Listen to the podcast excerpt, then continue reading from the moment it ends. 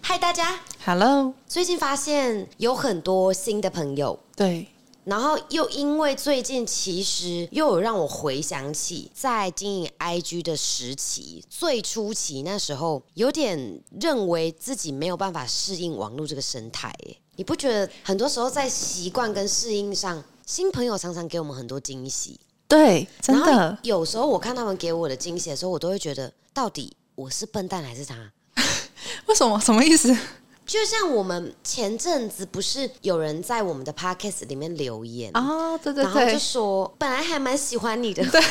听到说什么要买房、买车、买包、买表，然后瞬间就理智线断掉，然后后面好像还有讲说，难怪这么多人会被骗。可是你不觉得我们很倒霉吗？就是关我屁事啊！但我觉得，我骗啊到他钱了，是不 是？我没有赚到他的钱欸呢、哎、我这一次心态反而跟之前第一次 YouTube，你记得吗？对，那时候我因为 YouTube 首映的时候，有一支影片，真的是全部的影片当中就一支有一个到站，对然后我就跑去跟你讲，我说对竟然会有人给我到站是怎样？对我记得，对，然后就没想到二零二一年到现在二零二三，然后我看到的时候我就觉得，哎，我们好像有点稍微被不同领域的人看见了，对，反而让我所以那开一天心。那一天我们还在那边讲说，哇，真的有新朋友了。对，因为我本来不确定这件事情，其实我们在看 podcast 的后台的状况的时候，像是什么数据之类的东西，嗯对都会觉得这应该是 IG 来的人吧，对然后就会觉得说，反正 OK 啊，就我觉得是学姐，其实大家都蛮嗯熟的了，那种感觉其实就你可以很随心所欲的去聊，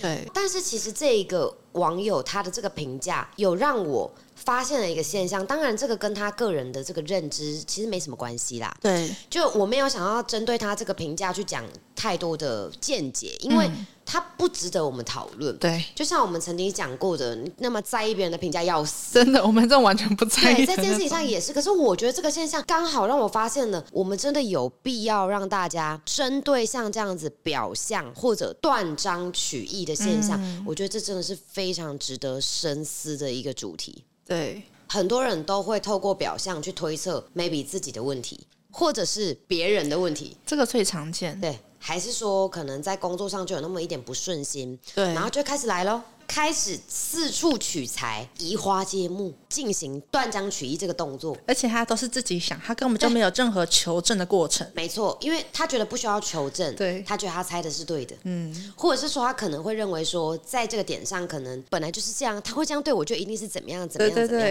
就像如果说有一群人，或者是这世间就那么一个人，他可能一开始啊，先在第一间运动用品店买到一双假的鞋子，然后他到第二间运动用品店，明明是不同体系经营的，又买了一双假的球鞋，然后到第三间他又去找了一间完全不一样。品牌跟运动用品有关的，他又买到一双假的球鞋。你看此刻人现在会有怎样的心理变化？他一定会觉得所有运动用品店都在卖假球对鞋。，他只需要根据大概一起或多起的个人案例，他就可以把一个产业以偏概全，哦，对耶，是好不是长这样哦。？包括说有些人会这样子哦，他在第一份工作当中，我被老板可能讲了很重的话。对，到第二间公司，我又被老板或主管、上司批评过，对完蛋，他从此职业生涯一蹶不振。 对是不是很多人都会这样？就是都会用那种以很局部的这个现象，把它当成我们现在的所有。这是我认为很多人跳脱不出来的一个视角。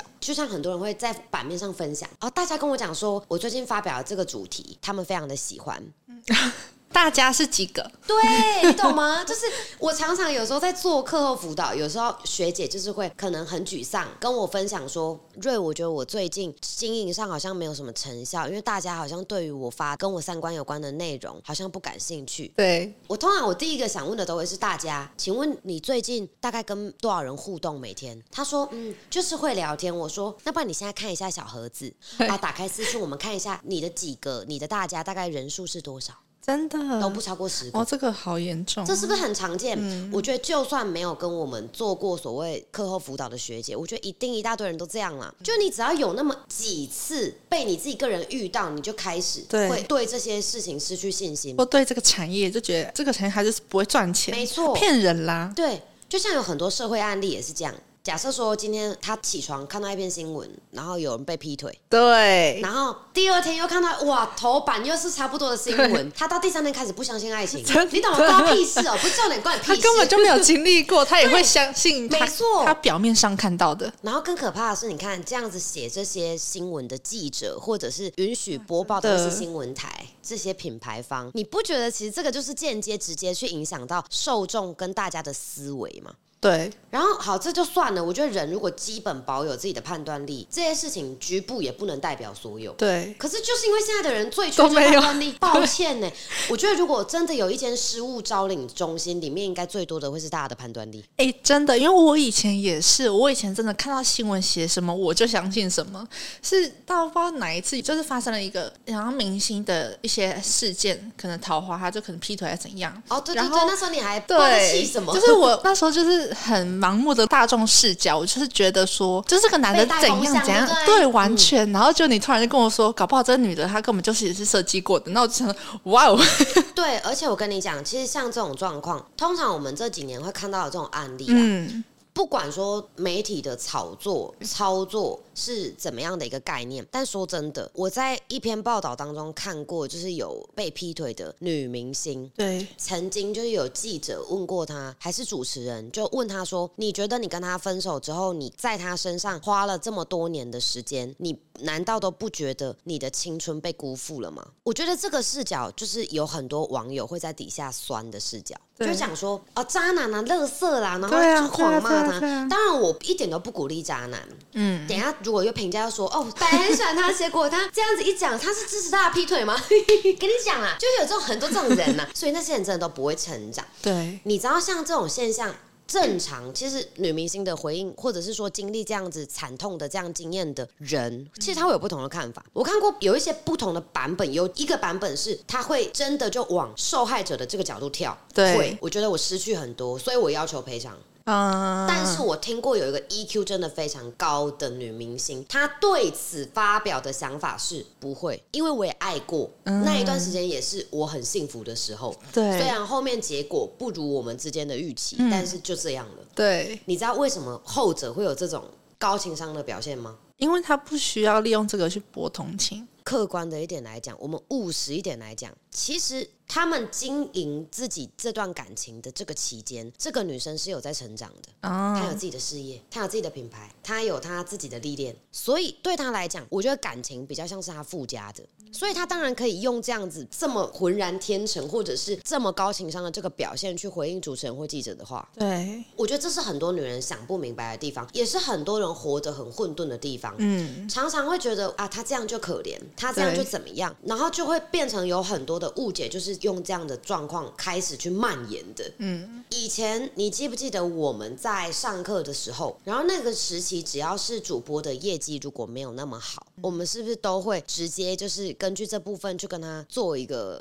类似像物谈，或者是说做辅导的动嗯作？然后那个时期呢，你就会发现，通常工作表现出问题的人，要么不是他那阵子的心理状况，啊不然就是他对的耶生理状况。对，这真的很废话，你知道吗？但是我觉得都还是因心理状况而起的。比较多，因为对我觉得有一些生理状况，他可能也是因为你你心里有问题，才会觉得你生理有问题。对，好，然后先不管身心理这部分哦。当我们细问之后，你不觉得有趣的事情就发生了吗？他会跟你讲说，我最近身体不是那么舒服，然后我发生什么事情？OK，anyway，、这个都不先摆一边。然后他接着呢，他又会有一个心理层面的部分是，我赚不到钱。嗯，然后等我开始真的我想象中的病好了之后，我就会开始工作的时候，我好像播第一天我就要家财万贯这样。对，然后就会开始就我也很想赚钱，还是我先去打工啊？我我去接那个礼仪社的那哎，真个的耶，工作， 突然就对啊，是不是都对上？然后不然就是，要、不然我去酒吧兼职，一个对小时可能时薪有比较高之类的。其实我每次听到这些，我都会觉得数据是不是反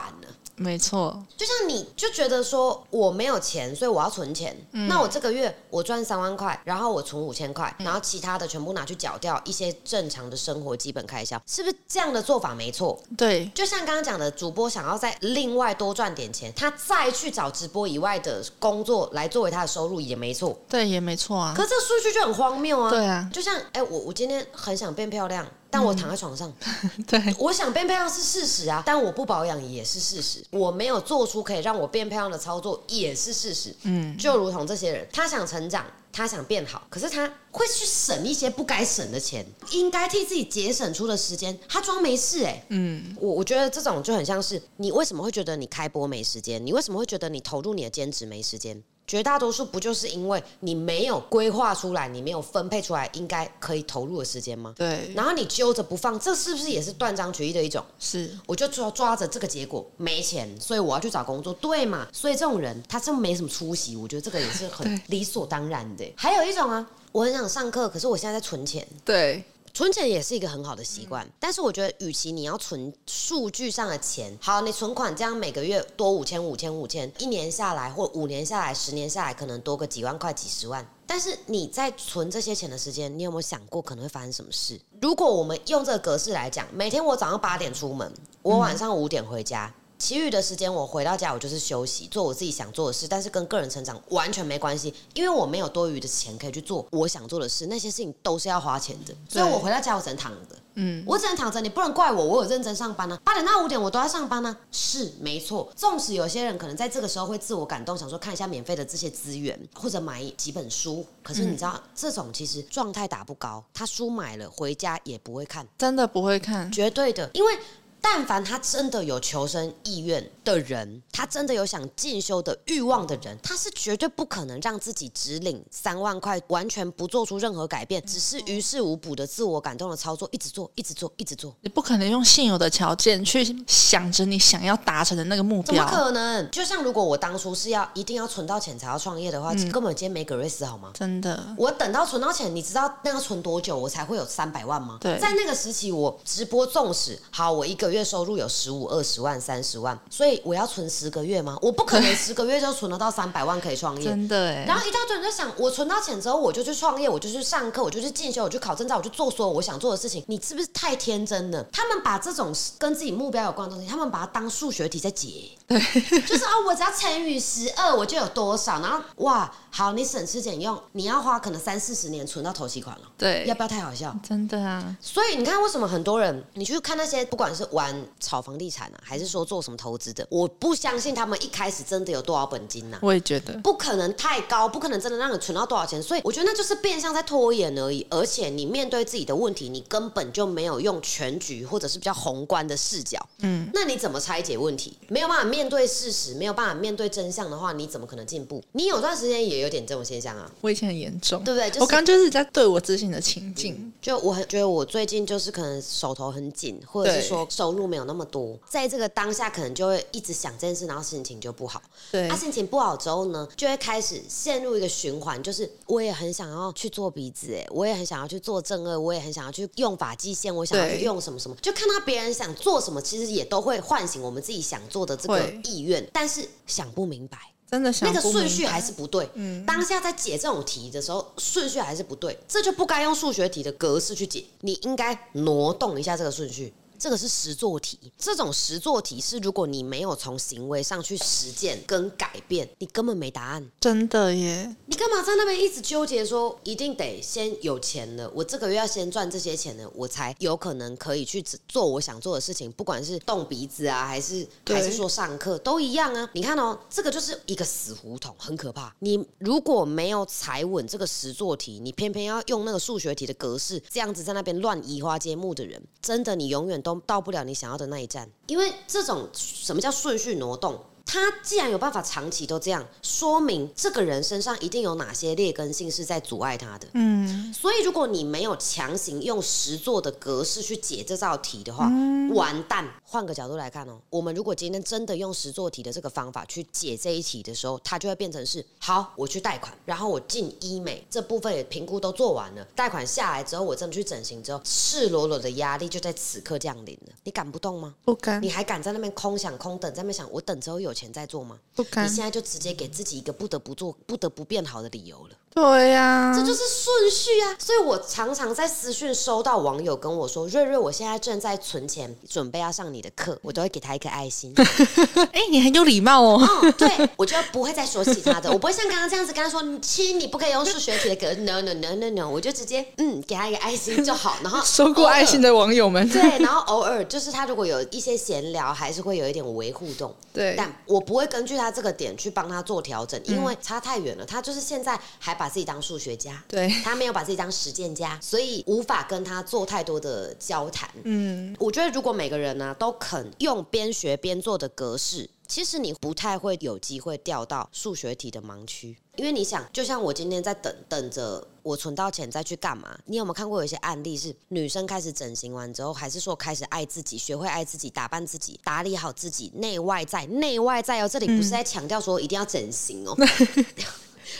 我现在是不是有一点后遗症？嗯 有有有就是我我现在要把话讲的很完整，我要让那些一直用数学题的方式在那边盲人摸象那种人哦，真的我们不能吸引到太多这种人。如果他是对这种没有办法很全面去做思考跟聆听的人，其实他也不太适合成为参与我们频道的人。听这些内容对你来讲没意思啊，不要听啊。他们可能也听不下去。对，而且你看哦，现在很多人他们为什么安于也甘于在一个底薪制的工作当中，一直不断的每天都在得过且过，周而复始，安心吧，也不敢突破。他不对想边学边做，因为边学边做，你可能就等同于有些人，我要梭哈，我才能去做某一个选择，不敢，嗯、所以保持现况其。实我觉得多数人都不敢包括学姐，嗯但是是有一个小智， 你闭嘴吧 你！小智是谁啊？就是瑞瑞， 我觉得是真的是你，我觉得包括我也一直被你逼到那个悬崖，你知道吗？我好不容易已经从悬崖已经慢慢往前，我已经快要离开悬崖，对 你又再把一脚把我踹下去。再给你一个新的我选现在在爬在，我现在抓着一个悬崖旁边那个石头，你知道吗？哇，那你好像会很痛哎、我超痛。但我告诉你，有一些人是怎么样，他真的在悬崖边，他也知道现在需要像你刚刚讲的这个动作抓。对你还会想出力去抓，可怕的是什么？我们刚刚讲的这些案例的这种人，他出力都不想出。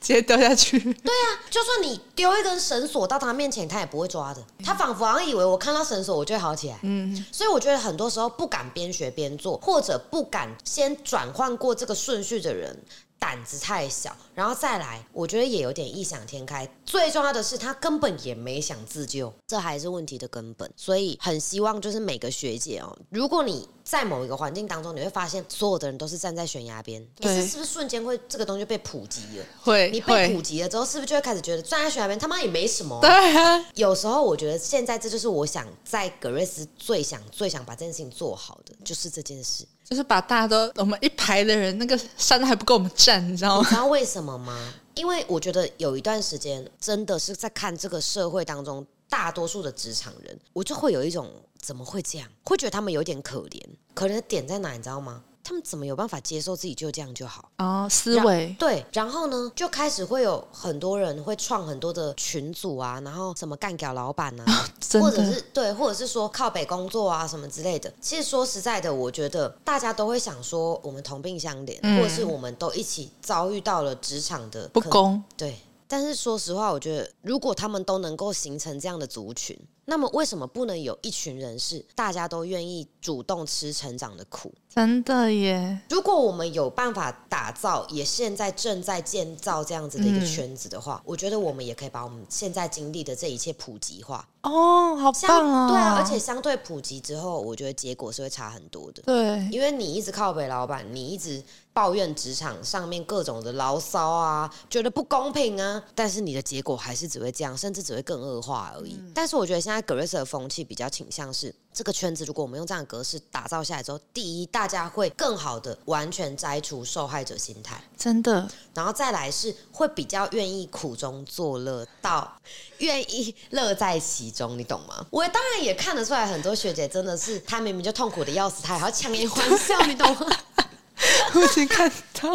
但是那些训练营的学姐，对，尤其是每次参加格瑞斯训练营的学姐的时候，我就觉得他们的心情应该会觉得说，虽然这是不用钱的，但是我在参加的这个过程，其实好像也应该可以，真的要学点什么东西。然后没有人敢抱怨，你懂吗？真的不敢啊。还有人哦，在参加训练营，就像我们有一次会议结束之后已经很晚了，我吃晚餐的时候是晚凌晨四点，嗯，那个学姐跟我吃晚餐的时间差不多。真的、啊，因为我们那一天还有开付费直播、免费直播，哦然后前面又开四个小时的会，哇，所以我们等于过了八个小时。当天跟所有学姐们，就有学姐说，我知道为什么瑞瑞可以不吃饭了，因为你根本没时间，哦，你根本忙到没时间可以吃饭。当每件事情都给自己设下截止时间，或者被强迫设定截止时间，你对哪有空？真的没你空，哪有空吃饭？真的没空，然后还有其他还有学姐看到这个转发之后就说，她觉得她自己就是好像还没有从那个很安逸的状态当中出来。她看到大家这样的时候，她突然有点意识到，那我现在吃三餐，我是不是要改吃一餐？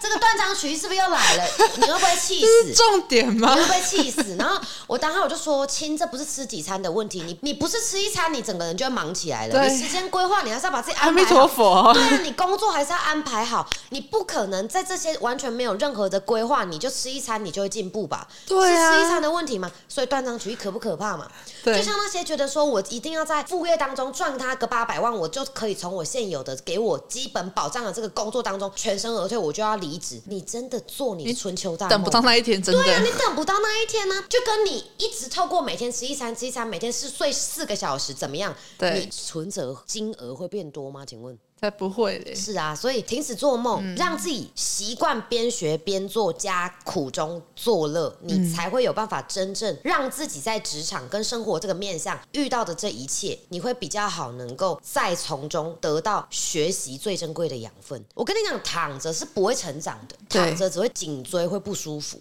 或是你可 能躺太久你真的会生病。你不可能躺一躺，你突然就是变成哦人生胜利组，或者是工作就扶摇直上，直接大晋升，不可能。所以啊，我建议大家没什么事也不要一直睡哦，想想自己可以干嘛，把自己进修的时间安排好。进修完之后要去做，你不要只进修，哎、好了躺着，就跟你买了一大堆漂亮的衣服放在你家衣柜，啊，你不穿你怎么漂亮的起来？真的真的欸嗯不要做这种操作，边、学边做，然后边去展示自己，你这样才有办法输入输出这部分的效果是可以达成一致，甚至你输入的效果还可以成为你，哎、我一定要疯狂疯狂疯狂做输出，或者是你可能会因为为了要做输出而不断的疯狂做输入，嗯这才是成长最好的节奏。这节奏都抓不到的人，你也别想在职场上有所突破，甚至更别想打开自己宏观的视野。视野是什么视角啦，到底要聊什么？ 好啦，今天先这样子吧，因为我们最近真的是时间的部 分